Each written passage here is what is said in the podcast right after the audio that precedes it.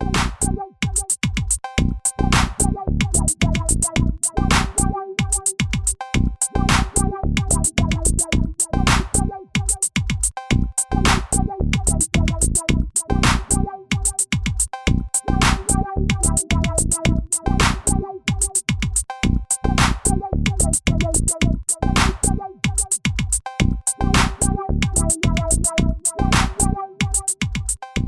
Bonjour à toutes et à tous et bienvenue à cette nouvelle édition de Pop en Stock en direct de la tente Spotify, euh, le spot des podcasts d'humour.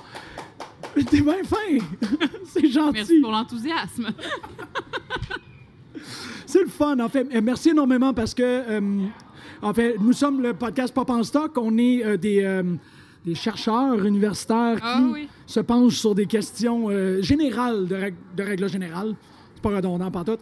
Euh, et en fait, bon, on s'est euh, fait offrir cette merveilleuse opportunité de présenter sur l'humour euh, au, au Festival Juste pour rire, ce qui est quand même assez le fun, là. Je veux dire, Pas mal le bon endroit. c'est comme. Oui, pas de problème. C'est pas du tout une étrangeté. Et euh, c'est un beau défi. Ça se relève super bien. Ça me fait incroyablement plaisir d'être avec toi, Sandrine. Pareillement. Sérieux, je, je pouvais pas euh, m'attendre à avoir la meilleure compagnie. Sandrine, as-tu une bio ou tu préfères que je la fasse pour toi? Ah, fais-la. Ah! Ah, yeah! Préparez-vous à beaucoup de- d'adjectifs. Sandrine Galland, une chercheure, intellect foudroyant, dame de lettres, dame de rire. C'est correct? Oui, oui, c'est parfait. Dame de rire foudroyant, il semblerait. Le rire foudroyant, oui. Dangereux à la radio. En fait, on, a, euh, on est en train de faire nos études en même temps. Tu es vraiment plus avancé que moi. Bravo. Je Oh, tu sais, c'est relatif le temps au doctorat. Bon point. Euh, toi, tu travailles au doctorat en études littéraires sur les biographies d'humoristes? Ben, je travaille sur le féminisme contemporain aux États-Unis et celles qui ont pris une posture autobiographique dans leur euh, position féministe, pour le dire euh, très rapidement. Et pendant ce temps-là, tu as eu l'opportunité d'enseigner un cours sur la culture pop à l'UQAM. Oui, un cours qui s'appelle Culture populaire et féministe, donc qui s'intéresse à différentes manifestations de la culture populaire et à réfléchir comment les différents féministes peuvent s'articuler dans les grandes industries culturelles. C'est fabuleux. C'est un sujet extraordinaire quand même. Et c'est pour ça que ça me fait terriblement plaisir de te rencontrer. Tu as même, euh, excuse-moi, il fallait que je le mentionne, euh, participé à une publication dans la Gazette cette semaine portant sur... Ah, ben c'est parce que le- l'article euh, l'UCAM est venu en classe. Il y a une série d'actualités UCAM qui s'appelle En classe. Donc, ils vont dans les classes de différents professeurs. C'est fascinant si vous voulez aller lire ça, que ce soit en biologie, en mathématiques, ils se promènent dans les classes. Et cet article-là a roulé. C'était le cours sur l'humour à ce moment-là, dans le cours culture populaire et féministe. Donc, ça c'est ressorti et euh, euh, le journaliste de, de, de Gazette voulait faire un article comme c'était juste pour rire. Oui, exactement. Et le- l'article portait plus spécifiquement sur l'absence... Ah oui, ben sur les, les questions genrées en humour. Là. Est-ce qu'il Exactement. y a un humour féminin? Est-ce que les femmes sont moins drôles? Tant de questions polémiques. Et c'est pour ça que ça nous a fait plaisir de présenter. Bon, vous avez vu le, long préambule, la mise en bouche. C'est essentiellement pour dire qu'aujourd'hui, on va parler des femmes en humour. Et euh, je n'ai pas du tout la formation pour être capable d'aborder cette, euh, cette question-là. Parce qu'effectivement, c'est une question qui est assez épineuse, mais qui, euh, pour me présenter quand même brièvement, je suis juste fondamentalement quelqu'un qui aime réfléchir. Fait que ces idées-là euh, sont moteurs de réflexion. Ces concepts-là, excuse-moi, parce que les idées étant moteurs de réflexion, c'est quand même euh, un peu... euh, ça se mord par la queue.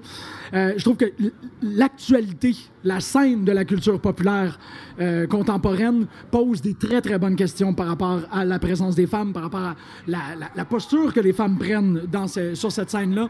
Puis bon, moi, ça me fait juste absolument plaisir d'y réfléchir en bonne compagnie, en ayant quelqu'un qui est capable de euh, rectifier mes, mes angles morts, qui est comme ma grosse crainte, je vais l'admettre actuellement. Je comprends. On en a tous. Et c'est particulier à la culture populaire aussi. À la base, ben, la culture populaire étant issue de grandes, grandes industries, je veux dire Hollywood, euh, je veux dire même juste pour rire, c'est des grandes, grandes machines qui produisent du contenu. Ben forcément, il y a constamment des faux pas, des points aveugles. Mais ça veut pas dire que ces objets-là peuvent pas arriver à quelque chose quand même ou faire quelque chose quand même. Exactement, c'est ça. Moi, je considère, euh, étant beaucoup plus un, un- un spécialiste de la culture pop, euh, de la bande dessinée, de la culture populaire, comme on la verrait plus de, de, de- l'angle de la culture geek, moi, c'est toujours avec cette approche-là que j'aborde ces objets-là. C'est en disant, oui, effectivement, il y a des faux pas, oui, effectivement, il y a des erreurs, il y a des, moments de malhabileté, mais ces moments-là sont extrêmement importants parce que on apprend, on rectifie les faits, on reconstruit. La fanfiction est, à mon avis, un, acte de reconstruction continuelle. Fait que tout va bien. Tout va Tout très va bien. bien. Et tout va tellement bien, en fait, je me suis concocté un jeu euh, aujourd'hui pour, pour le- les, les bienfaits de l'émission. Parce que Pop Stock a quand même plusieurs manifestations, il y a plusieurs formes. Des fois, ça devient des tables rondes, des fois, c'est des rencontres directes avec euh, des chercheurs-chercheurs. Mais aujourd'hui, ce que je me suis dit pour assurer que c'était pour être une discussion euh, fascinante pour le- le- la petite armée de personnes qui sont euh, en file d'attente en face de l'astral, qui nous écoutent actuellement, et Sophie Croteau, qui, elle, nous, écoute dessus. Ce que je me suis dit, c'est que j'ai proposé à Sandrine de prendre cinq post-it et d'écrire cinq, le nom ou euh, cinq objets euh, d'humour féminin sur un post-it et on était pour ce et, et de moi de même je ferais la même chose et on pourrait s'interroger sur ça. Donc fondamentalement pour vous révéler le processus de pensée derrière ça, c'est que j'ai un peu lu la thèse de Sandrine et elle parle tellement de personnalités différentes qu'au fil de ma lecture, je me disais ah non, je veux vraiment avoir l'opinion de Sandrine par rapport à ça. Et j'ose espérer que peut-être qu'une ou deux personnes ou un ou deux objets que toi tu serais euh, curieuse ou intéressée de savoir qu'est-ce que j'en pense. J'ai plein de post-it. J'ai eu très peur avec les deux noms que t'as Oui, mis ben, là. ça, je pense que ceux- ceux-là sortiront pas. Et, On va conserver le mystère pour tout le monde. C'est ça, tes amis de ce côté-là pour me faire juste, tiens, voilà. ah, Oh no. Ah, OK. C'est moi qui commence? C'est toi qui commence. Yes, OK. Le truc, c'est que, euh, puis cela, euh, encore, on, on- on soulève le, le- le rideau derrière tout, euh, de tout ce mystère. On n'est pas si bien organisé que ça. Il y a un monsieur qui veut me pitcher un serpent. Vous savez pas à quel point est-ce que c'est commun, ça. Il y a, tout le monde veut me lancer un serpent au moins une fois dans leur vie. C'est arrivé euh, beaucoup trop souvent. Je pense que c'est arrivé récemment à Yamaska. J'ai jamais pris le nom du, monsieur qui a essayé de me, me garocher une couleuvre, mais que tu veux? Euh, Peut-être qu'on se recroisera. Bref, euh, j'ai un peu manqué le bateau sur un grand événement d'humour féminin. Quand je dis manquer le bateau, c'est euh, une espèce de façon un peu de, s'excuser, mais c'est aussi une façon de- d'exposer un aspect de ma personnalité quand tout roule trop à fond dans la machine promotionnelle, dans le bouche à oreille. J'ai tendance à vouloir, pour pas surir ma, mon appréciation du moment, laisser. Je pense que ce réflexe est quand même assez commun. Là. C'est pas tout le monde qui est comme ça parce que bon, ça prend des, ça prend des vogues, ça prend des modes. Mais quand tout le monde tripe sur de quoi, je préfère laisser un 4-6 mois, un an. On laisse ça aller un peu, puis on revient plus tard avec une espèce de, de une tabula rasa qui fait en sorte que tu peux l'apprécier à l'extérieur de, euh, de l'opinion populaire. Bref, je n'ai pas écouté le spectacle de Hannah Gatsby. Je suis désolé, je m'excuse. J'ai pas vu le show qui, euh, a défrayé la chronique que les gens ont trouvé euh, politiquement, humoristiquement, artistiquement, émotivement, moralement important, quasi primordial, quasi qu'est-ce que tu es en train de faire là, va écouter le spectacle. On m'a urgé d'aller le voir, je ne l'ai pas vu, je m'excuse à tout le monde. Qu'est-ce que tu as pensé de ce spectacle-là? Qu'est-ce que tu penses de Hannah Gatsby en général? C'est drôle, tu soulèves plein de choses. Parce qu'il y a aussi des gens qui se sont sentis euh, euh, euh, roulés dans la poussière par rapport à Anna Gatsby parce qu'ils se sont assis devant Nanette, ils se sont dit, OK, un show d'humour, un spécial Netflix, et finalement, c'est vraiment pas si drôle. Ben, en tout cas, moi, j'ai trouvé ça très drôle, mais il y a des moments pas très drôles, et ça a éveillé beaucoup de... ben, de colère, ou en tout cas, qu'est-ce que Oh, je suis en train de regarder là? Ouais, il y a des gens qui, euh, qui ont été très en réaction par rapport au spectacle Nanette, ce que je comprends parce que c'est pas facile. Euh, pour mettre en contexte, euh, Nanette de Anna Gatsby, c'est un, en apparence un spectacle de stand-up classique. Donc, Nanette est devant son micro avec une, une salle euh, habituelle.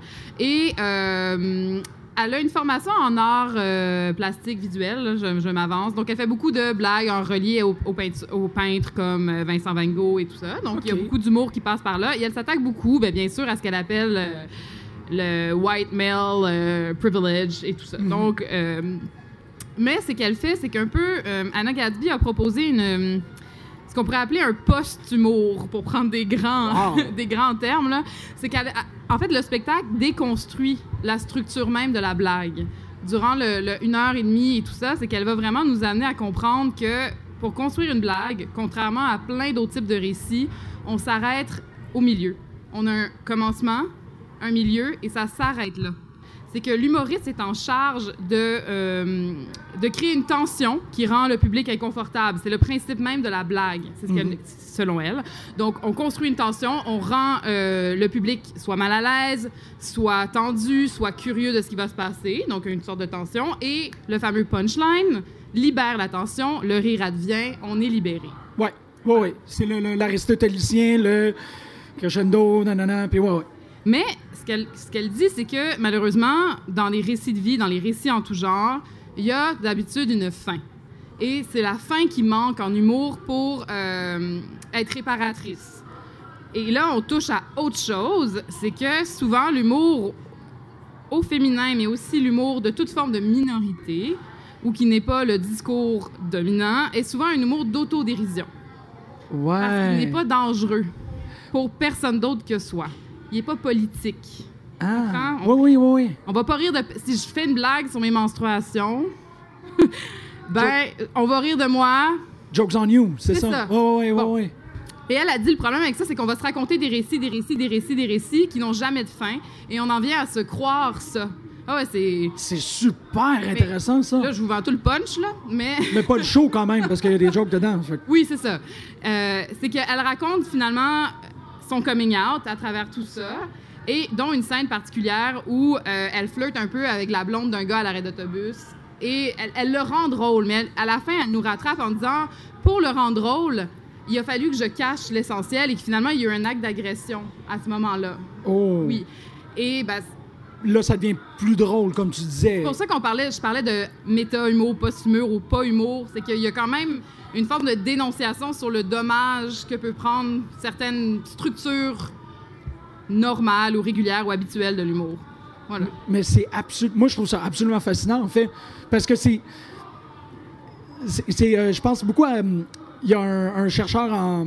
Ben, c'est un gars du web plus qu'autre chose, mais qui est actuellement beaucoup plus dans l'espèce de crainte de la déshumanisation ambiante. Un gars qui s'appelle Douglas Rushkoff. Ça, c'est des mots vraiment light. Ouais, non, mais c'est ça, mais en gros, c'est euh, un gars, c'est le gars qui a inventé le terme cyberespace. OK. Euh, c'est euh, non, attends, c'est pas lui qui a inventé le cyberespace, c'est lui qui a amené la première métaphore virale par rapport au web. C'est le gars qui a traité l'internet comme un virus puis tout ça, puis c'est euh, c'est- un ancien raver, maintenant il habite à, New York, il euh, il est professeur dans l'institut bah, peut-être pas Rochester, mais je sais pas trop. C'est un gros professe- professeur qui a été qui a, qui a 30 ans d'études de web, il a été avec Genesis P. Orridge. C'est quand même un gars qui a fait plein de drogues hallucinogènes, là, pour quand même dresser un portrait. Puis que là, actuellement, il est dans l'ère de Amazon, puis Google, puis GAFAM, puis il fait... Il y a- là, il y a un problème. On est en train de voir une domination de l'algorithme sur le comportement humain. Qu'est-ce qu'on fait pour, ré, pour réapprendre à être humain? À se réhumaniser, OK, je comprends. Exactement. Fait que c'est ça que son gros trip actuellement. Possiblement avec quelques drogues hallucinogènes. Moi, c'est ce que j'ai retenu. euh, des lectures de, de calendrier puis des trucs de même. Et un des trucs qui parle, parce que c'est un ancien. euh, euh, un ancien acteur de théâtre, c'est la crainte qu'il y a de la, euh, de la courbe dramatique aristotélicienne et la courbe du plaisir masculin. Puis comment est-ce qu'ils se ressemblent et que ça fait en sorte que ça fait, depuis Aristote, qu'on écrit des histoires qui sont basées sur un biorhythme masculin. Et que si on se met à écrire quelque chose qui est dans un biorhythme différent, puis lui, bon, il, associe beaucoup plus la femme avec le non linéaire, donc beaucoup plus l'espèce de constellation. Ben, on est en train de, de raconter, on pourrait raconter la même histoire, mais on la raconterait différemment. Fait qu'on pourrait en soutirer d'autres leçons. Puis quand tu dis ça, c'est un peu ça. Tu sais, le, le- le stand-up comme étant coitus interruptus. Ben, c'est que les, les codes de l'humour sont euh, avec ce qu'on associe au masculin. J'aime pas, tu sais, moi j'aime bien qu'on sorte de ça, là, cette espèce de dichotomie binarité, mais veut, veut pas, les, les associations, l'agressivité, euh, euh, dominer quelque chose, sa foule et tout ça, c'est sûr que c'est relié à un, un code masculin, alors que le, le code féminin est resté euh, retenu, euh, pas rire trop fort. Ouais. donc, c'est ça. Oui, ça participe de ça, tout à fait. C'est ça, donc je trouve ça vraiment intéressant. Puis ça, bon, oui, j'avais le goût de l'écouter, mais là, je suis d'autant plus. euh, qu'elle est brillante, Anna Gadsby. Ah ouais. C'est- c'est- c'est- c'est- Le mot anglais, là, c'est wit. witty. Oui, C'est- c'est de l'esprit. Ouais, vraiment de l'esprit. Elle est quick. euh, vraiment, c'est. Parce que même dans les moments les plus, euh, les plus noirs ou les moins drôles, euh, tu te dis, ah, c'est bien envoyé quand même. Ouais, Donc, ouais, ça a été, ça a été travaillé, ça a été sculpté. OK. Mais tu sais, moi, je, je travaille sur Beyoncé dans ma thèse, là, puis je voulais te rassurer. Lemonade, là, ça m'a pris deux ans, je pense. Ah ouais. fait que tu sais, pas voir des objets, même s'il faut, des fois... OK, ça t'a pris deux ans pour Ah, l'écouter? Oui, oui. Ah!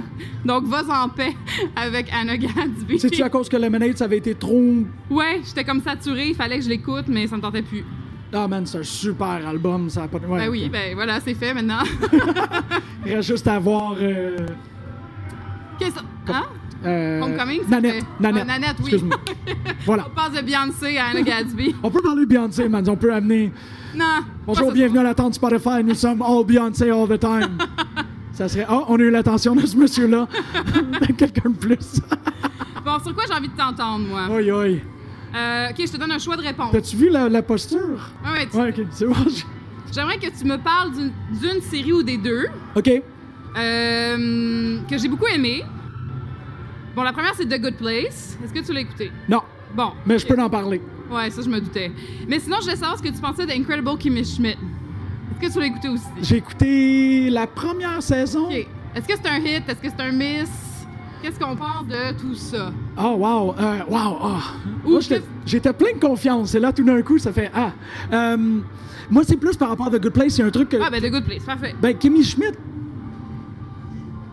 j'ai l'impression, tu me corrigeras, que la première saison était euh, une- un test d'acceptation. Parce qu'en fait, quand tu présentes des choses comme ça, euh, des, des- des concepts ou des, des trucs qui sont un peu high concept, tu sais, que, que il y, y a, de la philosophie où il y a vraiment comme une adaptation et qu'il y a, au-delà de- du sitcom habituel, il y a vraiment un, euh, un commentaire qui est en filon dans tous les épisodes. C'est pas dans la première saison que tu l'atteins au premier coup. Non, non, c'est. Ouais. OK, je comprends ce que tu veux dire. Fait que j'ai- j'ai- je pourrais seulement me baser sur la première saison de Kimmy Schmidt où je voyais, ou du moins j'avais l'impression, parce que je veux pas avoir comme l'espèce de présomption, de- je, je, je comprenais où ce qu'ils voulaient se rendre, mais je me suis pas rendu là avec eux autres. Mais j'ai fait, waouh, félicitations, vous avez bien établi les bases, à la fois par rapport au personnage, les situations, puis d'avoir établi Kimmy Schmidt aussi. C'est vraiment pas évident de prendre ce type de personnage-là, puis de le.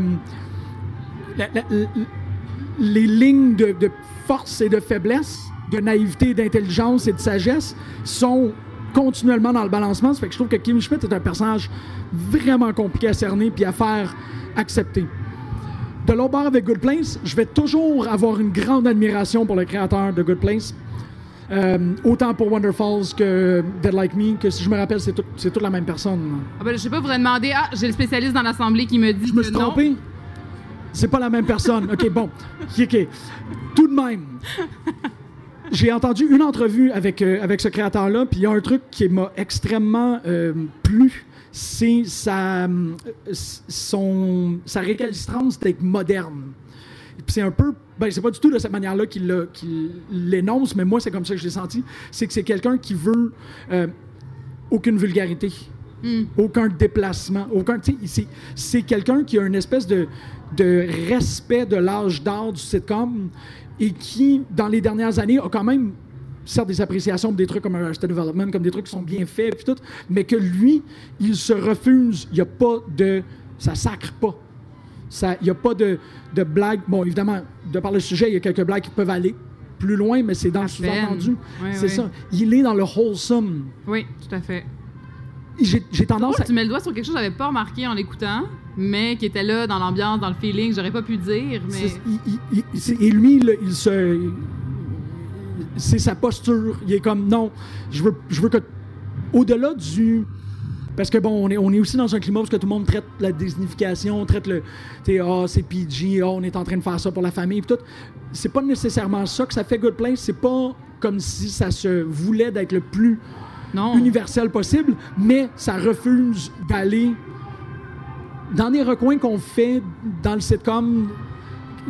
Visuellement, vous n'êtes pas capable de le voir, là, mais j'hésite. Ou je, moi, je lutte beaucoup avec le terme cheap. Ouais, j'a- j'allais dire facile. C'est ça. C'est Ouais. pas, il fait pas cheap. Il fait pas. Là où le, punch aurait pu être facile s'il y avait quelque chose de vulgaire ou aurait été évident, il l'évite continuellement. Fait que pour moi, The Good Place a, quelque chose d'extrêmement euh, précieux dans sa.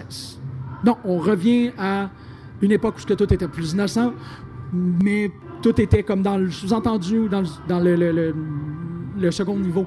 Fait que non, je je- pas écouté, mais quand même beaucoup de respect pour la posture de la personne. C'est bon, c'est bon, c'est bon. Hmm. Excuse-moi. Non, non, c'est pas correct. Juste, je- oui, effectivement, euh, je, je me suis un peu mis dans un. Ah ben, Hey, on essaye ça! c'est à Euh, l'aveugle, c'est post-it, qu'est-ce que tu veux? Moi, je la connais pas beaucoup.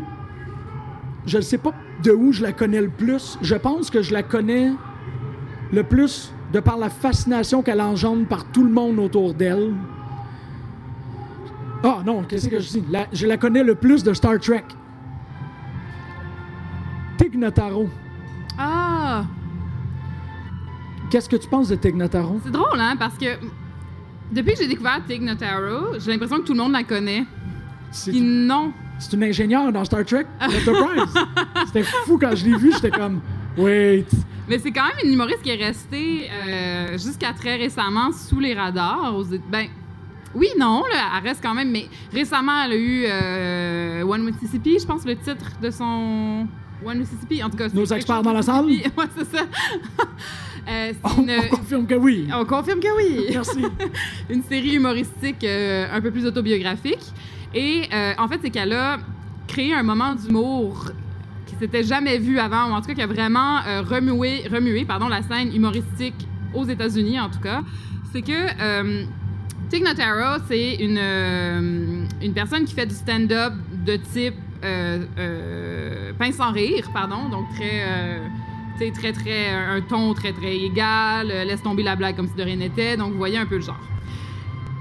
Sa carrière humoristique va bien, elle écrit beaucoup pour les autres, euh, entre Ouais. autres, et éventuellement, il y a une année, elle a ce qu'on appellerait en- entre nous une année de marde. Euh, oui, elle, elle attrape, donc il se passe beaucoup de choses dans sa vie, elle attrape l'assez difficile, elle manque de mourir, sa mère meurt, sa blonde la laisse, donc c'est vraiment, ça va pas très bien. Et elle faisait euh, des Ouais. soirées d'humour, comme ça arrive là, dans des comedy clubs à LA. Puis son ami lui dit Ben, tu devrais parler de tout ça, tu devrais parler de tes malheurs. Parce qu'on peut quand même toujours réussir à rire dans la Absolument. douleur, dans le malheur. Puis elle a dit Ben, voyons donc. Elle, elle, elle trouve rien, il n'y a rien de drôle là-dedans pour elle. Une semaine avant son stand-up, elle a toujours pas d'énergie. Elle sait pas que ça va présenter ce soir-là au Largo, qui est donc le, le- le club où elle, elle présente. Et son médecin l'appelle pour lui dire qu'elle a un, un cancer bilatéral du sein. Ah, Puis là, à ce moment-là, il y a quelque chose qui twitch en elle, puis elle dit ça n'a pas de sens. Je veux dire, combien de choses peut encore m'arriver? ouais. Donc elle dit OK, c'est beau. Puis elle monte sur scène sans avoir préparé son matériel, en fait. Ben non, c'était soi-même, là. C'est ça. Elle rentre, puis elle décide d'en parler, puis elle dit Hello, I have cancer. Puis la salle rit. Après ça, ils comprennent que c'est pas vraiment une blague. Et donc, ça, c'est euh, c'est un moment d'humour qui a vraiment fait basculer les choses. Ouais. Euh, c'est devenu un. Elle l'a vendu ensuite en CD, je pense, mais bref. Mais c'est qu'elle a poussé encore après. Elle a subi une double mastectomie. Et elle est remontée sur scène ensuite. Et il y a un moment, il, est sur, euh, sur Netflix si ça vous intéresse, euh, ce spectacle-là. Je pense que c'est simplement Tig, le nom, je suis pas certaine. Elle fait une blague et le ton change un peu. Donc, elle reste très, très pince sans rire, mais elle est beaucoup plus intime qu'avant, je dirais. Donc, elle parle de justement de tous ses malheurs, de tout ça. Et éventuellement, euh, elle finit un sketch et elle passe la sécurité à la. C'est un sketch qui. Pardon, un sketch qui est sur. Elle va prendre l'avion et elle passe la sécurité et là, la, la personne qui doit lui faire une fouille n'arrive pas à savoir si c'est un gars ou une fille. Parce que déjà, Tig Notaro Oh, est très, très androgyne, donc elle est habituée à cette réaction-là. Mais là, comme elle a plus de marque du féminin, si vous voulez, donc comme elle n'a plus ses seins. euh, Et parce qu'on va pas palper l'entrejambe. exact. Ouais. Et elle décide de ne pas parler. C'est ce qu'elle dit. Wow. Elle, elle dit Je vois très bien ce qui se passe. Je comprends que la. Mais tout ça est hilarant, hein, parce que c'est encore avec son humour pince sans rire. Donc, la- il faut voir que, la- évidemment, la foule se tord de rire, mais elle, reste avec son visage euh, de glace. Et donc, il y a toute une réflexion sur qu'est-ce que le corps, qu'est-ce que le, le- le rapport à rassurer les gens sur son genre, sur son identité féminine. Donc, ça, c'est une chose. C'est déjà une chose qu'elle fait dans ce spectacle-là qui est intéressant. Ah Et ouais. C'est que le sketch finit et elle commence à déboutonner sa chemise. Là, la foule, bon joueur, réagit. U. Un peu comme on eu euh, des gens qui font un effeuillage. Un spectacle de burlesque, là. Voilà, ouais, exact. Ambiance burlesque. Et là, elle dit Ben non, guys, je vais pas enlever ma chemise. Voyons donc, j'enlèverai pas ma chemise. ma chemise. Et bien sûr, elle enlève sa chemise. Et elle va passer le reste du stand. Donc, il reste une demi-heure à son spectacle, torse nu. Ah, Mais ce qui est vraiment intéressant, à mon sens, c'est que ça ne, le propos des blagues ne concerne pas son corps nu ou son torse nu. C'est qu'elle continue, elle leur dit Je vais vous dire quelque chose, j'ai vraiment peur de voler. Puis Là, elle raconte ses peurs d'avion, puis etc., etc. Donc pendant une demi-heure, elle est là, sous les projecteurs, extrêmement. euh, euh, vulnérable. exact, Ouais. merci, mais non. Et- Parce que ça n'en devient pas un cas, elle n'en fait pas le concept ou le. le- c'est pas ça le, le clou du spectacle, c'est juste. Là, je continue. Puis euh, on voit en arrière son, son veston et sa chemise qui sont là posés sur le pied de micro, retournés. Puis il y a vraiment quelque chose qui se passe. Puis la foule, dans le, en tout cas le public a l'air de trouver aussi là, avec, euh, avec tout ce qui se passe. Mais euh, donc c'est.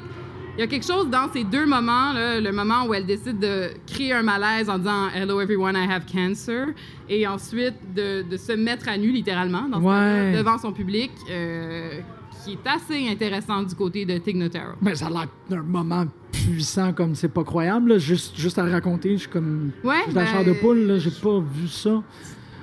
Da- Contrairement, par exemple, à Anna Gatsby, qui est beaucoup dans, la, dans le texte, dans la parole, j'ai trouvé que euh, c'était vraiment une performance. Ah, ben, le mot est peut-être un peu gros, c'est pas vraiment une... Mais c'est ça. euh, tout se passe dans le corps, parce que finalement, le- le- ces blagues ne suivent pas ce Ben, qui se passe. ouais, euh, euh, pe- peut-être que. Euh, Corrige-moi si je me trompe, là, mais est-ce que tu penses plus à performance dans l'expression anglophone? C'est du performance art? Oui, c'est. Ben, Moi, c'est, je sais pas, c'est, l'impression que ça me donnerait, par exemple, c'est qu'est-ce qu'on. On pourrait introniser ça dans des musées, une espèce de façon. ben, du côté de l'humour, peut-être, oui. Ouais, parce que. c'est pas tant que C'est ça. sûr que l'humour est toujours... On le met toujours à part, là. Oui, exactement. Mais ça, dans, dans cette vulnérabilité-là, dans cette. euh, euh, le moment présent, comme tu dis, il y, a- il y a quelque chose à savoir aussi par rapport à l'humour, c'est qu'il y a beaucoup de répètes. C'est des gens qui, travaillent beaucoup leur spectacle pour le timing, tout, que quelqu'un, déjà à la base, fasse quelque chose de, de, de si euh, sensible, mais Oui. qu'elle le fasse. Puis c'était le, le principe du premier spectacle où elle est montée sur scène au Largo, c'est qu'elle avait presque rien en fait, et qu'elle a vraiment vraiment improvisé avec les malaises du public. Et à un moment donné, ils ont arrêté de rire parce que là, elle disait oui oui non mais j'ai vraiment le cancer, Ah, ouais, je vais mourir. Puis là, la, la- Là, il rit plus. ça rit forcé, puis là, ça. Ouais, Elle ouais. dit c'est correct, vous, allez être correct, pas moi, mais vous oui. Ah! Ça continue, puis en tout cas c'est. Puis ben éventuellement il y a une espèce de convivialité ou de solidarité. là, le public, OK, on est là, on va vivre ça ensemble. Ben, c'est ça, mais on vit pas ça dans un show de stand-up, normalement. On Non, sort avec. C'est des moments d'humour qui sont un peu à côté, en tout cas, c'est intéressant. Oui, mais qui sont, qui sont à côté, effectivement, mais puissants. Oui, ben, c'est- ça change, là. C'est, c'est- ça peut être un moment de, de, de réalignement, de, de reprise de conscience. Ça peut être. Ça peut changer des humains, des moments comme ça. Moi, je peux t'assurer, dans un, un monde fictif, où avoir été dans cette salle-là à ce moment-là, je n'en serais pas sorti intact. Hmm. C'est quelque chose qui m'aurait transpercé et qui aurait été un an là, de réflexion à faire. Wow, Qu'est-ce que je viens de voir? Wow. Oh oui, oui, oui, oui, absolument, absolument. Plus que la majorité des, des spectacles d'humour qui sont mes classiques. Tu sais, que je fais, ah oui, mais tu sais, ça là, je retourne tout le temps, ça là, je retourne tout le temps à Chappelle Show saison 2. Tu sais, c'est comme, non, non, ça, ça serait un, un moment. Puis là, je pèse mes mots, j'utilise le mot transcendantal, là. Ça serait quelqu'un qui a réussi à dépasser son art, dépasser son corps, dépasser tout le monde dans sa. Non, je. Oui, c'est pas quelque chose qu'on va aborder peut-être ce soir, mais je, je me demande l'impact que va avoir euh, des plateformes comme Netflix sur le, ben, le- le- le- le- la diffusion de spectacles comme ça. Parce qu'avant, on n'y aurait pas vraiment eu accès, à moins qu'ils vendent en DVD ou. Ouais, effectivement. Il y a quelque Ouais. chose vraiment, il y a une forme de. Ouais.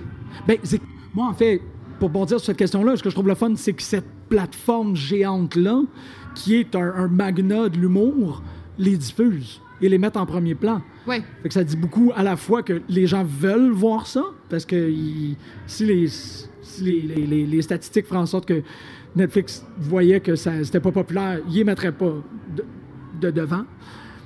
Puis que les gens veulent voir ça, puis qu'ils sont prêts à voir ça, ça veut dire que on, on est le- public a parlé. Là, Là, c'est Oui. dans le vraiment le, le culture pop, dans le plus pop, le populaire. Le Exact. peuple veut voir Oui, ça. Ce, qui, est- ce qui est- ce qui- ce qui est notre dada à, à tous les deux, c'est que Oui. les industries, ou en tout cas Hollywood, tout ça, ils ont bien beau vouloir mettre certaines choses à l'avant. Après, les consommatrices puis les consommateurs, c'est eux qui vont décider. Puis Et ils ont décidé pour ça. C'est ça. C'est ça qui est extraordinaire parce que c'est sensible, complexe, euh, transcendantal, puis. euh, non, une fois. ah ouais, pas- oui. Ça, faut que je m'en sorte. Mais non, parce qu'il y a ça aussi avec Tina Taro, c'est que dans ce sketch-là particulièrement, elle échappe à tout, là, euh, du masculin au féminin. Là, c'est... Elle vient vraiment sortir ça constamment. Puis comme on voulait un peu parler de ça ce soir, c'est intéressant. Puis jusqu'à la dernière seconde, elle va serrer les mains des gens. Euh, puis elle dit touch me, touch me. Elle est encore torse nu là. Elle salue la foule. Elle dit touch me, touch me. I'm just a person. Puis ça, Wow! je suis comme, ah oui, voilà, c'est ça. Elle leur dit je suis juste quelqu'un. Pas important que mes seins soient plus là pour me définir. euh, Il y a tellement quelque chose de. Ouais, c'est Ouais, ouais, puissant c'est- pour c'est- elle et pour les spectatrices, C'est spectateurs. encore plus drôle avec son ton affable et Ben, sa non-expression. Dans Star Trek, elle remplace Bones. Ben oui, voilà. Fait que c'est. le casting, je pense que c'est la première fois de l'histoire de Star Trek pour moi que je vois quelqu'un que je connaissais avant qui apparaît dans la série. Tu sais, c'est comme. Ah oui, OK. Euh, c'est pas un casting de Ah, cette, cette Vulcaine deviendra Kirstie Alley qui joue dans Cheers ou euh, Oui, oui. ce, ce, ce Shatner deviendra Kirk qui a étudié quelque part autour d'ici. J'ai fait l'inversement par exprès. Tu sais, elle, c'était vraiment comme Wow, Tig Notaro dans Star Trek. Yes! Bien malade! Merci pour ça. Ah ben là, c'est toi qui poses des questions, hein? Ah, c'est vrai, c'est moi, celle-là. OK. Ta réponse, c'était euh, quelque chose d'autre. Moi, je vais, j'ai, triché pour celle-là parce que tu m'en as déjà parlé, puis j'aimerais ça que tu m'en reparles. Euh, T'as écouté quand même un peu la série Inside Amy Schumer, hein? Oui, j'ai écouté au moins deux saisons. J'aimerais ça que tu nous expliques puis que tu reviennes sur parce que tu t'étais emporté, on s'était croisé au détour d'un couloir et euh, ça m'avait jeté à terre parce que moi j'avais pas du tout lu ça parce que j'avais pas les mêmes codes que toi pour analyser cette série là. Ouais. Euh, la, la- la fameuse euh, le fameux sketch où il y a l'équipe de football puis elle boit son grand verre de vin là. Ouais. Ah oui, OK. Toute la joke de Friday Night Lights. Oui, oui. Mais remets en merci. contexte là. Merci beaucoup. Ah, parce que j'ai pas une bonne mémoire pour ces Ah oui, choses. ça fait longtemps hein. Ben si ça fait trop longtemps, c'est pas grave. J'aimais beaucoup, mais quand même, euh, ouais, cette histoire-là, c'est le. Je sais pas, bon. Hey, je sais pas si ça dit quelque chose par rapport à l'humour. Ça dit quelque chose par rapport à mon amour de des récits quétaines de sport. Ah. J'aime beaucoup quand le, le sport est. si- Ouais, Field of Dreams, euh, tu sais, tout Shoeless Joe Jackson, tu sais. Je suis en train, en fait, ça me pogne vraiment comme il faut, là, parce que je suis en train de réécouter la, la, le- la série documentaire ba- baseball de Ken Burns. C'est juste des histoires. Puis, euh, conséquemment, avec mes enfants, on est en train d'écouter euh, A League of Their Own, Ah oui. Qui vieillit bizarre. Ah, Euh, mais ça va avec. C'est toujours comme. c'est pas toujours Ah, parfait. ouais. Il y a un peu de Tom Hanks. Il va pas. Ouais. Tu l'as fait boire beaucoup. hein? Bon. Euh, ouais. C'est vrai qu'il a rejoué récemment à la télé. Ça sonne une autre époque quand je dis des choses comme ça. C'est ça. J'ai comme. Ouais. hein. Bon, bref. Euh, J'aime beaucoup les récits de, de sport quétaine. Je suis pas un gros fan de baseball, euh, pardon, football, mais j'ai écouté Friday Night Lights au complet parce que Friday Night Lights, c'est l'affaire le plus comme petit village, espoir, quarterback. Toute la ville est autour de ce, jeune homme-là. C'est juste des belles émotions. Il y a quelque chose de très poétique pour moi par rapport à la, condition masculine et le sport. Que ça prend, ça, ça prend comme une famille complète pour créer un ninja. Ça prend vraiment beaucoup de monde pour éduquer un ninja. De- de faire en sorte que le ninja est à son pinacle de force euh, est, est un, un tueur redoutable. Fait que ça prend beaucoup de personnes pour amener euh, ces athlètes-là à leur pratique. à- sais, fait que ça devient aisément des récits familiales. Excusez, là, il y a comme un ninja qui est passé. Je vais pas passer ça sous silence. Il n'y a pas tout le monde qui... Est va comprendre la référence. Un ninja, mesdames et messieurs. Un ninja! OK. Euh, bref, Friday Night Lights, c'est vraiment sais, le Midwest. Tout le monde est dans l'espoir, puis on veut que cette personne-là atteigne quelque chose, transcende ses conditions, puis tout. Amy Schumer fait un, un- un gag, en fait, c'est que, évidemment, parce que c'est sportif, il y a beaucoup qui est mis sur les figures inspirantes masculines.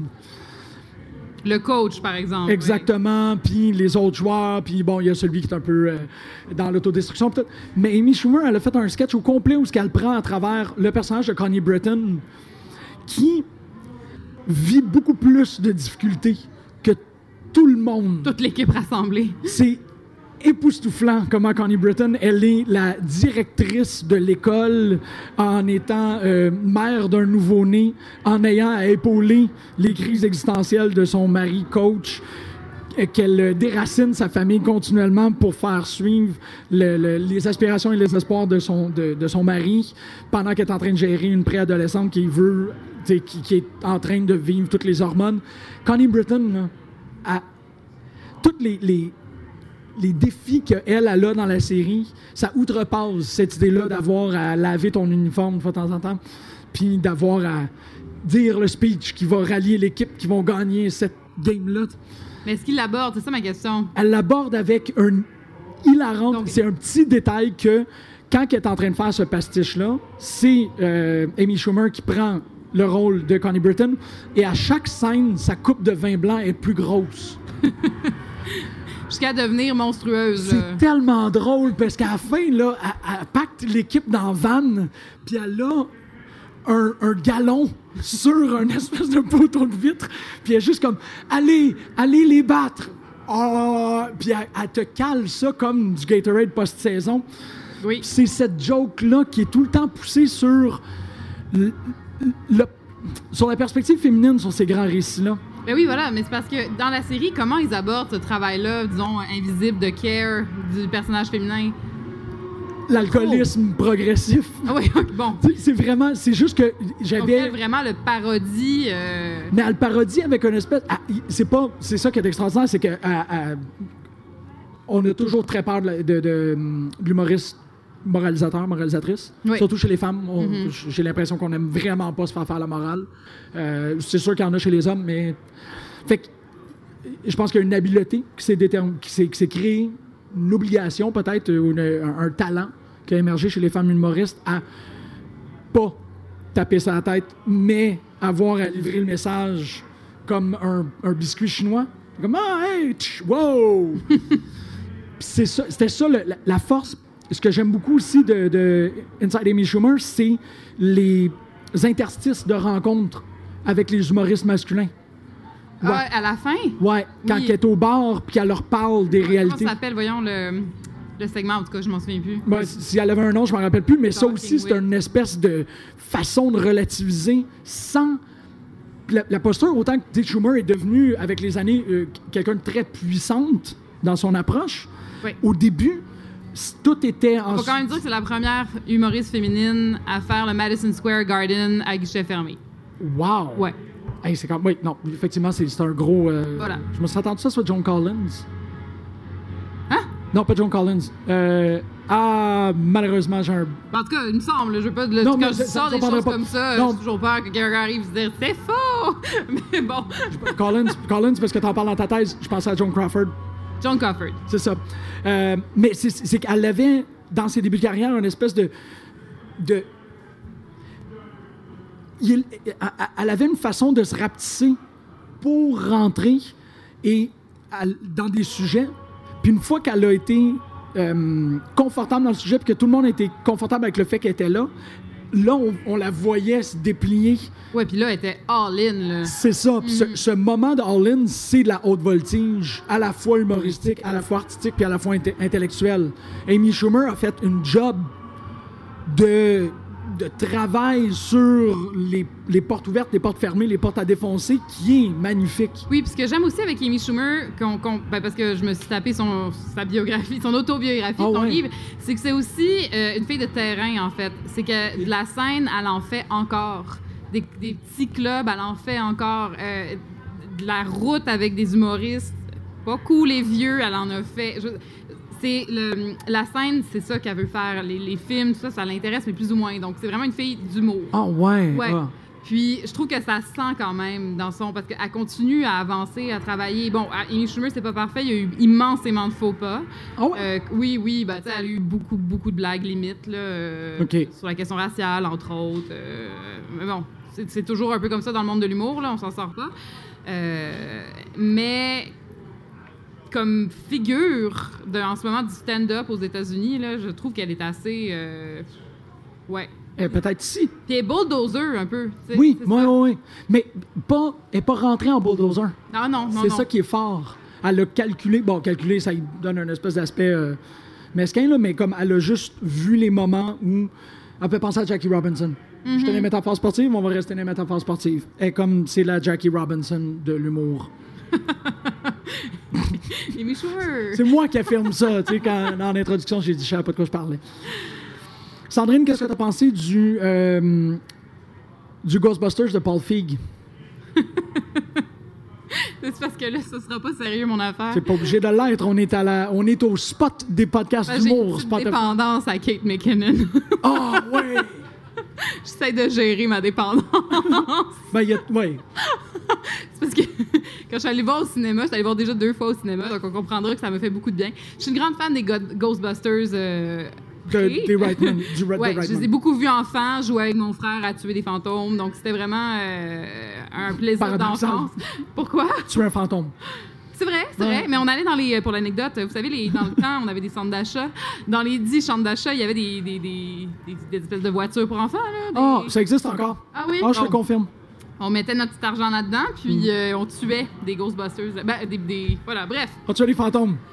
Quand je suis allée voir ça, ça m'a fait énormément de bien, mais il y a aussi que euh, ensuite j'ai regardé beaucoup de gifs de Kate McKinnon semi homo-érotique. Euh, c'est pas. T'as pas vu ça? Non, Oh mon Dieu! je suis très straight. Ça t'était pas adressé, clairement. Qu'est-ce que j'ai pas vu? Elle lèche son fusil, Ouais, ouais. Mais, ouais. quand elle sort, puis elle cruise avec euh, Melissa McCarthy non-stop, là.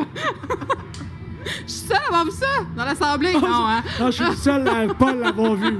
Salut! J'avais pas vu Kate McKinnon comme il faut. Je suis désolé. Grande déception. On vient de perdre J'avoue que 80 mon analyse s'est arrêtée là.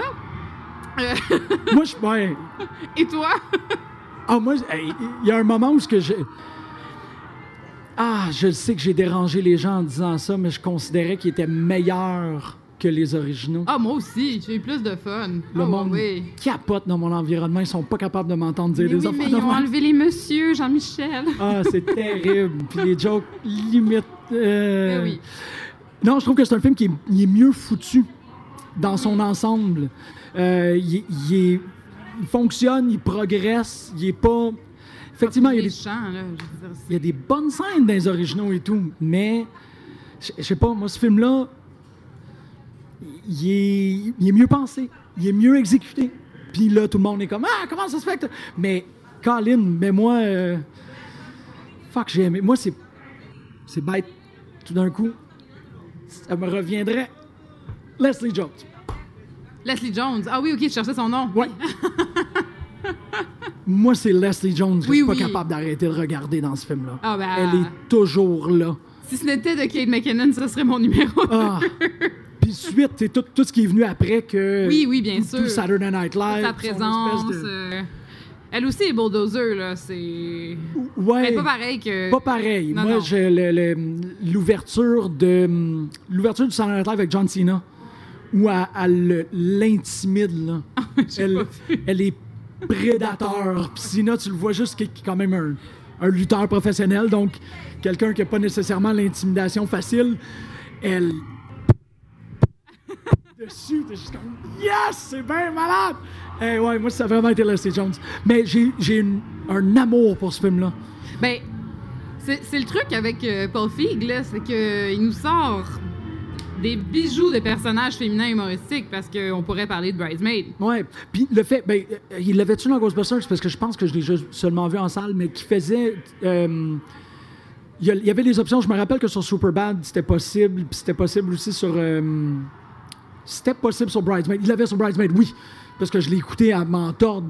Le- la vignette où. Parce que la technique de Paul Feig, c'est qu'il roule les lignes. Ah. Il donne pas nécessairement une ligne à ses actrices, à ses acteurs. Il fait OK, dis-moi autre chose, dis-moi autre chose, dis-moi autre chose, dis-moi autre chose. Et il conserve. C'est c'est une façon, c'est une technique artistique qui est incroyable parce que lui, après, il reconstruit la blague. OK, j'ai besoin qu'elle soit plus vulgaire là, j'ai besoin que. Fait que je me rappelle que c'est dans Bridesmaid parce que la joke de diarrhée. A un, Comme, it's coming out of me like lava. il y a un cette. 8 minutes là, Mais de moi- ces actrices-là qui roule des lignes différentes Ah, ça, sur ça se trouve. Oh mon Dieu, mais il me le faut. ça s'appelle Scriptorama, si je me rappelle bien. Mais c'est ça. Moi, je, je l'avais découvert avec Superbad. Superbad, là, les descriptions de dessins de pénis, ça arrête pas une fois euh, après l'autre. Puis il, il force ses acteurs à recommencer puis à dire quelque chose de nouveau. Dans Bridesmaid, c'est non-stop. Je ne sais pas s'il l'a fait pour Ghostbusters. Ah, Que, OK, une autre ligne, une autre ligne, une autre ligne, une autre ligne. Puis après ça, au montage, il fait, non, c'est cette joke-là qui a le plus pogné. Puis ça, c'est de faire confiance à son, à son cast. oui, mais en même temps, il casse des. des en tout cas, pour moi, c'est plus Superbad. Pardon, Superbad, c'est moins mon truc. euh, parce que c'est. Moins mon truc. Ouais, moi, je l'ai découvert peut-être pas à ce moment-là, mais à un moment où que je valorisais ce genre de moment-là. Mais je trouve qu'il reprend dans Bridesmaid euh, ce type d'humour qu'on n'est pas habitué à voir Ouais, mais au féminin, je vais mettre en oui, oui, bien absolument, absolument. Puis ça l'a créé un précédent. Moi, que- je crois, c'est ça, je voulais t'entendre sur Bridesmaid. Est-ce que ça a créé un précédent? Oui. Est-ce qu'on est d'accord là-dessus? Oui, oui, oui. Ben, encore, succès financier. Non, mais oui, ça fonctionne. Parce que moi, ce qu'on m'a dit quand, quand Bridesmaid est sorti, les, les commentaires de mes amis qui revenaient, c'était Ah, c'est vraiment bon pour un film de filles. Oh non, c'est Et euh, c'est presque meilleur que The Hangover, qui était sorti.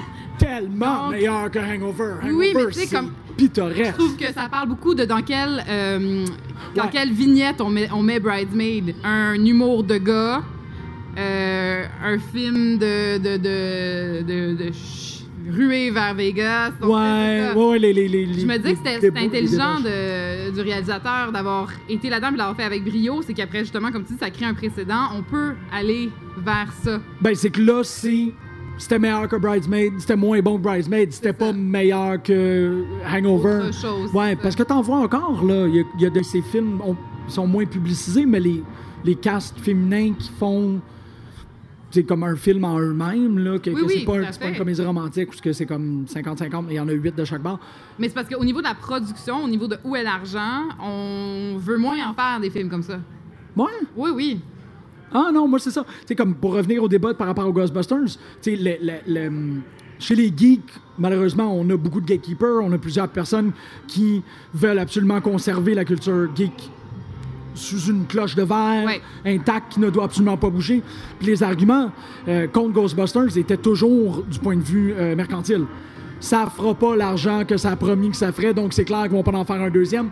Donc c'est clair que c'est un échec, mais quand tu considères Ghostbusters à l'extérieur de, des statistiques économiques, des retombées économiques, c'est un succès sur toute la ligne. Puis même quand tu commences à interroger les chiffres, c'est un film qui a fait son argent et bien plus.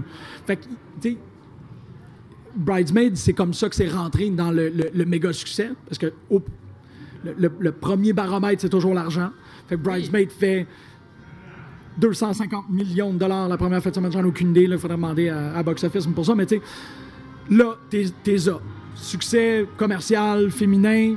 On parle aussi de Wonder Woman, on parle aussi de Captain Marvel. on parle- tout ça est de cette tradition-là. Ouais. Puis après ça, ça devient des films qui se mesurent à. Oui, oui, c'est ça, mais c'est juste qu'il y en a encore que un pour 18 000. Oui, effectivement, oui, oui, oui. C'est oui. ça, je veux dire, c'est qu'il n'y a pas un, un roulement encore où c'est une chose facile et normale et de. Et en fait, on. Ou alors même qu'on on n'est on n'est pas en train de se dire, ah, on va faire un casse de filles. On fait juste un film au, au lieu de.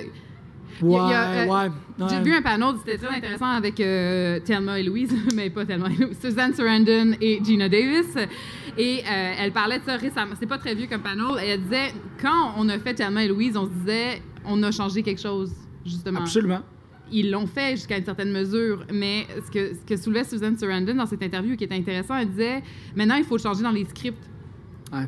Dans une foule, au lieu de caster une foule qui a juste des gars, par exemple, une foule anonyme, ben on va mettre une parité ou des que, que même l'image elle-même devienne saturée, pas juste dans les personnages euh, principaux, mais que le concierge en arrière-plan ce soit pas nécessairement un concierge, Tu sais, des choses comme Ouais, ouais, ça, euh, ça m'avait allumé. C'est ça. Moi, c'est plus par rapport à. dans l'imaginaire. Dans l'imaginaire du cinéma, il y a un avant et un après Bridesmaid. Ah oui, oui. Avant Bridesmaid, on comparait les films de par leur équivalent masculin. Puis après Oui. Bridesmaid, on a commencé à comparer les films à Bridesmaid. Oui, oui, oui. Même les films d'hommes. Même les filles de gars, oui, je suis d'accord. Oui, oui. C'était comme- Juste ça, c'est. Puis d'avoir d'avoir donné le droit à. Moi, moi, ça m'a fait du bien de voir des filles faire caca. Je suis désolée, là, mais ça m'a fait beaucoup de bien. Oh, quand même. Quand j'étais au cinéma et que j'ai vu cette scène dans euh, le. Ouais, c'est vrai. Ah! Ouais. Quand t'as jamais vu ça, que c'est. Je veux dire, Non, j'ai jamais vu une femme faire caca. Non, je- une petite fille, je pense. Bonjour. Ah oui. Oh toi. Merci de me ramener à ça. Je- J'ai mais- une fille après son caca aujourd'hui. Oh, On a, on a pris une dérape. Euh, à peine. mais c'est- le On contraste. aussi- l'attention. C'est le contraste avec la, la- boutique de robes de mariée. Oui. On est dans le taffeta, on est dans, dans tout ce qui est féminin, encore une fois, en guillemets, et d'avoir cette dérape là, totale, cette intoxication alimentaire à la 5 Ouais. sur le luxe, la soirée, ça fait du bien. Oui, oui, oui, absolument, absolument. Puis c'est. C'est une scène importante.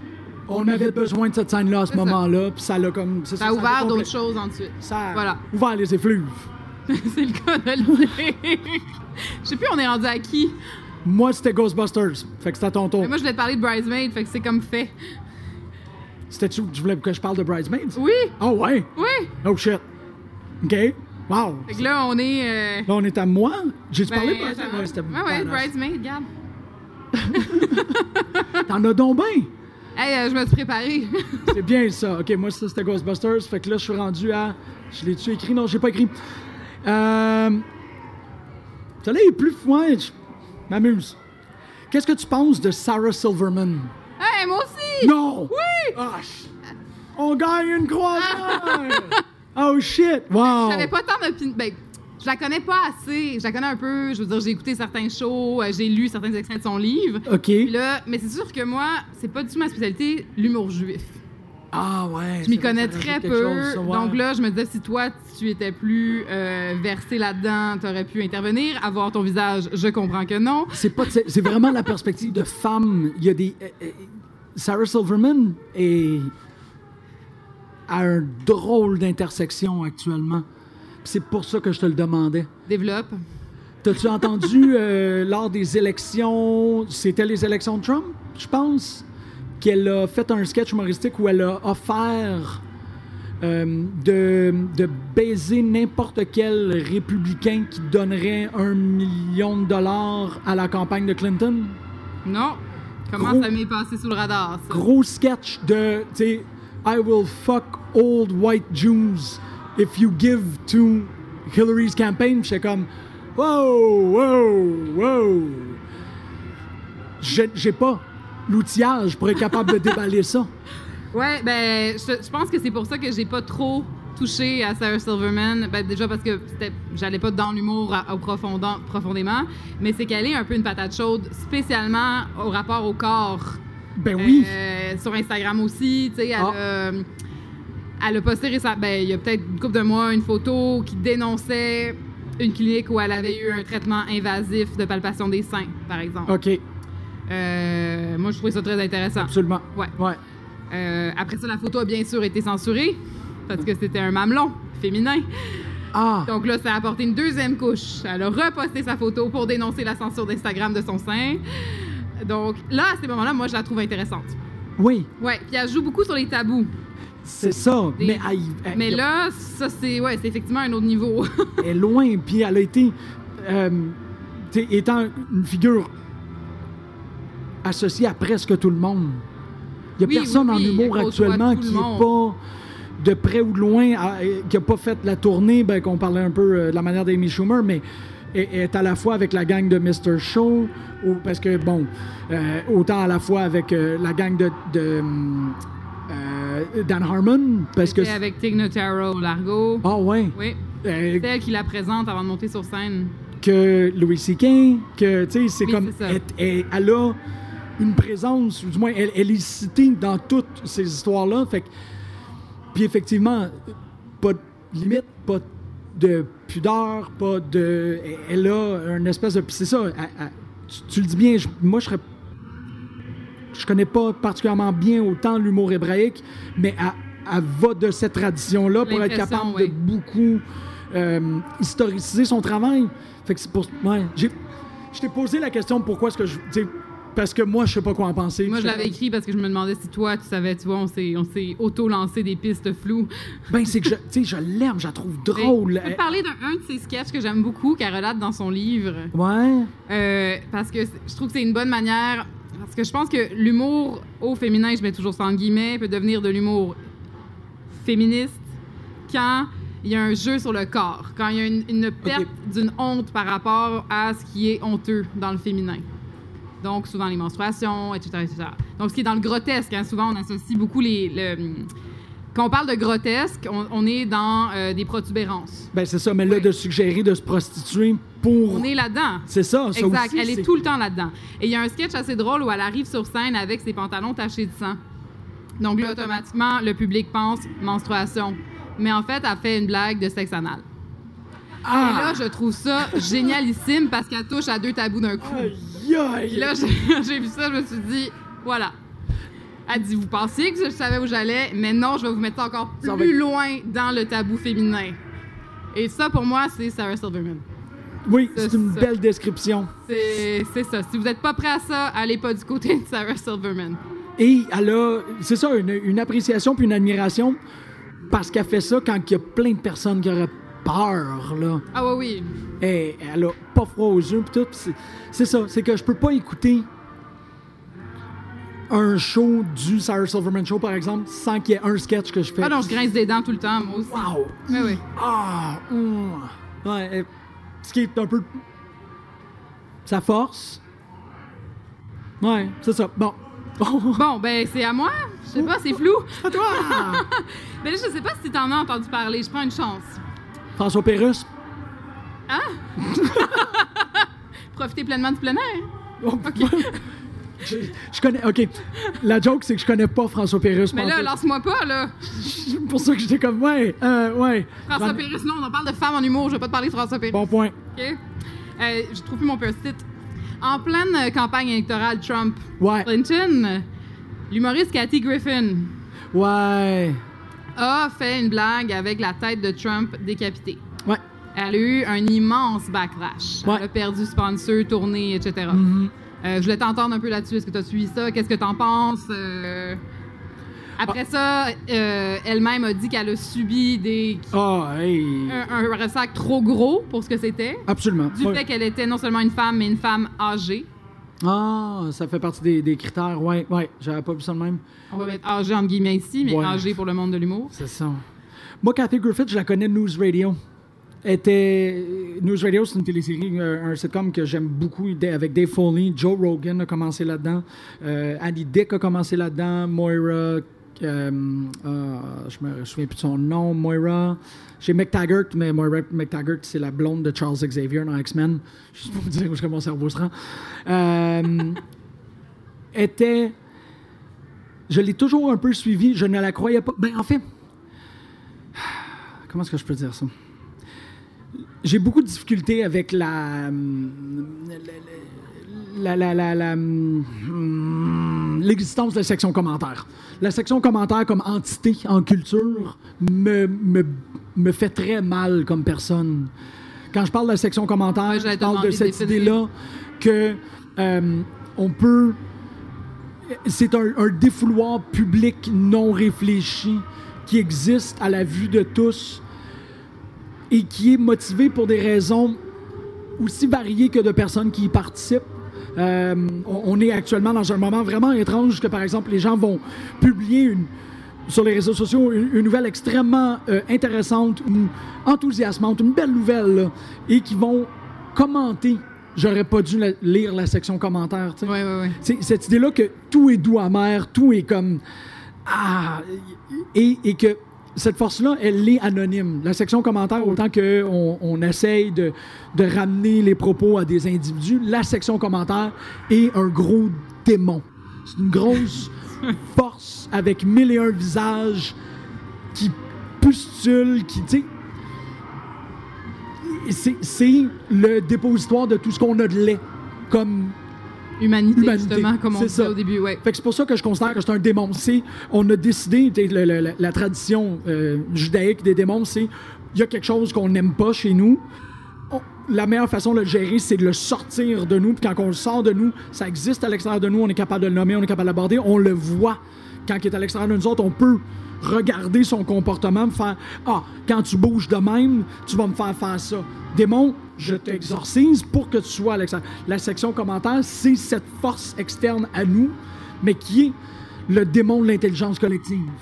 Puis là, tu relis ça comment, Cathy Griffin, que je te suive? Tu veux dire la réaction qu'il y a eu autour d'elle? c'est la section commentaire qui s'anime puis qui devient une grosse gros griffe pour ce puis que qui a- c'est. et qui défigure quelqu'un. Qui défigure quelqu'un pour les mille et une raisons que cette section commentaire-là, ce démon est capable de cracher comme fiel. Parce que, fondamentalement, elle n'a rien fait qui n'avait pas sa place dans une pièce de théâtre de cégepien. Oui, c'est vrai, tant qu'à ça. C'est comme, j'ai vu ce, ce truc-là, c'est qu'est-ce qu'on a fait. Je me rappelle de l'avoir.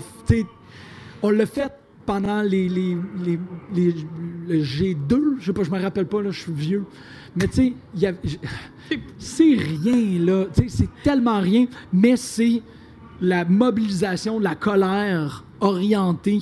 Oui, mais voilà. Mais la question est vers où est-elle orientée dans la section commentaires? Et c'est là que le point aveugle euh, doit venir. C'est qu'on a euh, une violence. Je veux dire, c'est le travail qu'a fait The Guardian avec leurs différents chroniqueurs. Et là, on, on est en train de sortir de l'humour, mais ça a place quand même. Sur comment les personnes racisées et les femmes et les personnes non-binaires, etc., ont une violence beaucoup plus forte, reçoivent ce, ce fameux démon. euh, Oui, oui, mais c'est ça. Mais moi, toute, toute euh, démonstration de la force de ce démon-là me fait paniquer. Ouais, ouais. Je ne, je ne peux pas côtoyer la section commentaire d'une façon ou d'une autre. Je préfère croire que, que, que mes proches sont des bonnes personnes. Ça me fait paniquer. Kathy Griffith, dans, dans tout, parce que euh, un- une des choses que j'ai- que j'aime beaucoup, c'est euh, la lucidité d'une excuse bien sentie. Puis on, est, on est actuellement dans une période de cette personne-là s'est excusée, mais on le croit pas. Cette personne-là s'est excusée, mais on le croit. Euh, il y a même eu un, un épisode assez intéressant pendant que je jardinais de This American Life qui portait sur une excuse par rapport à un harcèlement sexuel en milieu de travail, en humour. Euh, Qu'est-ce que c'est l'excuse qu'on accepte? Qu'est-ce que c'est l'excuse qu'on n'accepte pas? Toutes les, non pas les justifications, mais toutes les prises de parole que Kathy Griffith a, a, eu à vivre pour cette situation-là, je n'ai jamais entendu deux fois le même argument. C'est une femme qui avait l'intelligence d'être capable de regarder la situation qui a émergé d'un de ses actes de toutes les dimensions possibles. Puis, c'est peut-être la naïveté. Mais pour moi, quelqu'un qui est, qui est pas sincère va dire Je m'excuse comme ça, va y trouver un aspect, va rester à cet aspect-là et va le répéter à nauseam jusqu'à temps que tout le monde l'accepte. Mais quelqu'un qui a véritablement une compréhension de ce qui s'est passé va faire Ouais, ça c'était trop. J'ai parlé à eux autres de pas une bonne manière. Cette frange-là l'a interprété comme ça. Elle a été capable de déconstruire l'acte avec Ouais, une lucidité tellement forte que je n'ai pas le choix d'accepter à la fois l'intelligence et la sincérité. Là, est-ce que la section commentaire est capable de pardonner? C'est ça. C'est pour ça que je deviens comme. Ouais. Ben là, je vais être avec toi, on regardera pas. C'est ça, je peux pas. Parce qu'ils le font pas. Ce démon-là non, s'excuse pas. Il n'y a pas de moment de. Ouais, au final. euh, tu sais, le, le- le- le- tout ce qui est plus néfaste en opinion populaire, c'est trompé. Ben non, ça. Ben non. ça- Euh,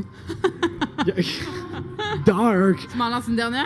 Je t'en lance-tu une dernière? Je- je- parce que je les ai plus. Je- Qu'est-ce que. Parce que moi, c'est une grosse bombe, sinon on rentre Ah! ah! God damn. Non, non, mais non.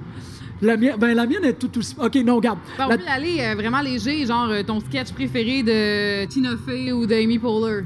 T'en as-tu un? J'ai-tu un sketch préféré? Je sais pas. Moi, j'allais demander qu'est-ce que je n'ai pas écouté que je dois absolument écouter? Ah, ça, c'est dur parce que c'est vaste puis je suis pas très bonne là-dedans. Ben là, je, je- parce que je te répondrais euh, Nanette.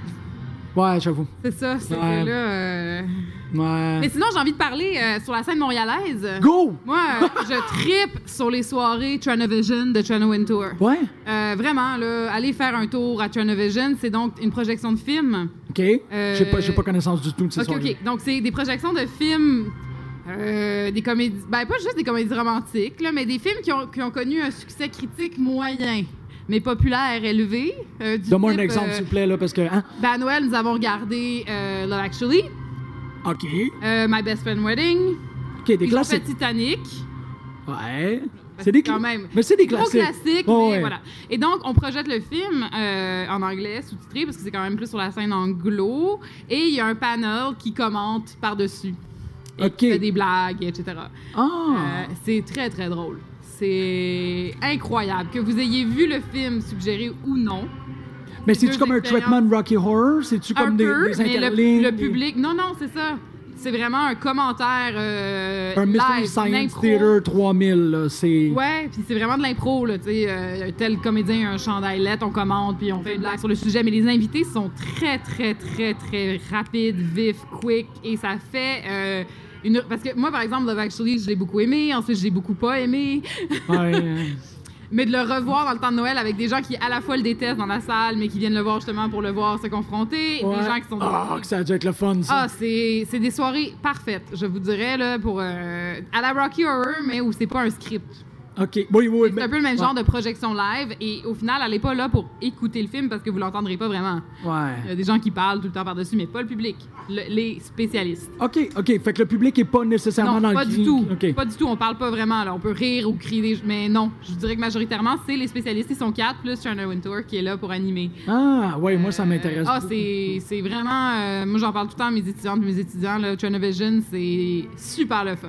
OK, ben regarde, on va conclure avec des plugs. Moi, c'est demain soir au Centaur Theatre, qui est toujours un théâtre que j'aime énormément. Il y a euh, un spectacle qui est, en fait, des euh, de, des artistes de Second City. C'est un spectacle qui s'appelle She the People, qui a euh, assez tourné, à mon avis. Je pense que c'est un spectacle qui est quand même assez publicisé. Sauf que, à- avant l'ouverture du micro, on parlait un peu de ça. On parle en français. On a une grande connaissance, en fait, des événements qui sont relatifs à Juste pour rire, mais une relative insouciance totale sur ce qui est en train de se passer du côté de Just for Laughs. Alors que c'est. Tout aussi riche. Ouais, j'allais dire, voire même plus avec un petit trois petits points. Ouais. Euh, Euh, non, non, mais di- diversifier autrement. c'est ça, parce que moi, j'ai vraiment l'impression que qu'est-ce que Juste pour rire peut offrir, c'est des activités qui sont nécessaires à la scène francophone actuelle. Voilà. Fait que, des deux bords, étant peut-être plus des personnes qui ont un penchant vers la culture populaire anglophone, on regarde la vrai. programmation de Just for Laughs et on fait Ah, wow, il y a vraiment ça, ah, wow, il y a vraiment ça. Mais je pense que c'est un, c'est un festival quand même complet. Des Oui, deux oui. bords, ouais. Et surtout avec euh, le off aussi, ZooFest, il y a beaucoup de choses qui se passent là, oui. Il y en a énormément. Donc, c'est ça. Demain soir, au euh, Centaur Theatre, qui est dans le Vieux-Port, qui est un super beau théâtre, She the People de Second City. Moi, je vais vraiment. euh, je suis correct demain soir? S'il y a quelqu'un dans la salle qui veut garder mes enfants, ça serait, euh, ça serait l'affaire à faire. Vraiment. Je vais-tu les mains levées? Non, Non, il n'y a pas de demande en délire. ça là. arrive pas. Désolé. Merci énormément. Sandrine, Ça s'est-tu bien passé? Oh oui, c'était éclaté, mais on aime ça être éclaté. C'était pas supposé de là? Ben oui, on avait des post-it. Comment tu voulais que ça finisse? Sandrine Galland, merci énormément. Euh, nous étions pas en stock. Merci à la tante Spotify. Merci à Guy. Merci à Stéphane. Merci à vous toutes et tous d'avoir été là. Bonne soirée.